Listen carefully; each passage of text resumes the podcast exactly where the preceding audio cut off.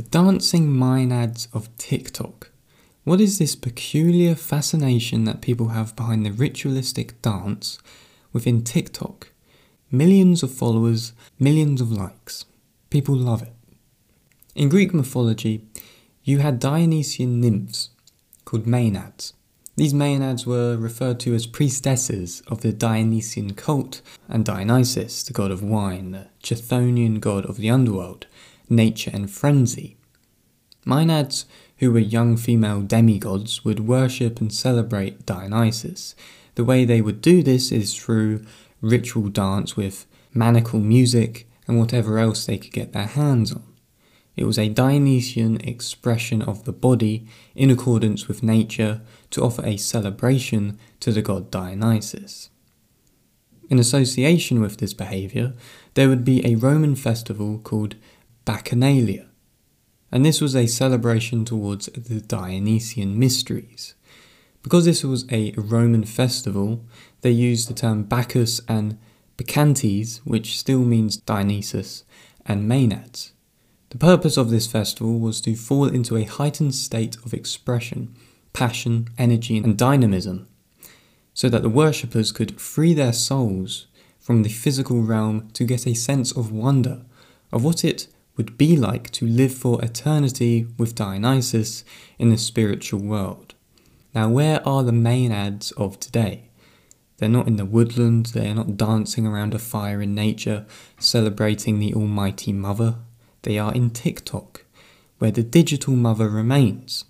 In relation to Dionysus, I interpret, and I think most people would agree, that it is a god which resembles the Great Mother, because it is bound by nature and the earth, opposite of Apollo, and the reason for their opposition in mythology. But of course, as you know, as I have said in other videos, and what other great channels like Meme Analysis and Uberboyo have made clear with Jungian analysis, the digital anima the negative feminine today resides in the digital matrix.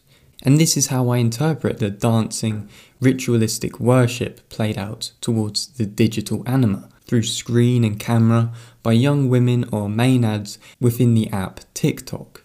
These dancing maenads desire exactly what the Bacchantes wanted during the festival of Bacchanalia, and that is to experience eternity.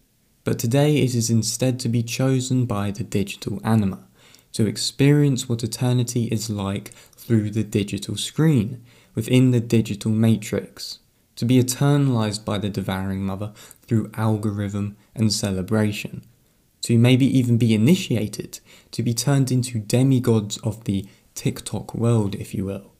As let's remember, a lot of these young women have gotten famous and made millions from this. Now, what else is symbolic of a nymph is that they attract people with their youth. Now, in Euripides' play called the Bacchae, King Pentheus bans the worship of Dionysus, but Dionysus lures Pentheus into the woods and the Maenads rip him apart. And let's not forget, Apollo also falls in love with a nymph called Daphne. This explains the absurd fantasy around these TikTok Maenad demigods, and why they have millions and millions of devoted followers. And of course, this is brilliant. This is what the negative digital anima desires because it brings more people to the lair of her digital realm and matrix, where young people can be fanatical fans and devotees to TikTok, which ultimately brings more attention and addiction to the digital anima, taking away libido energy and accumulating procrastination and diverted attention. In a sense, they are acting like minions for the digital devouring mother, just like how Maenads are the minions for Dionysus. But in this situation, it's more negative, it's in the digital, in the non reality.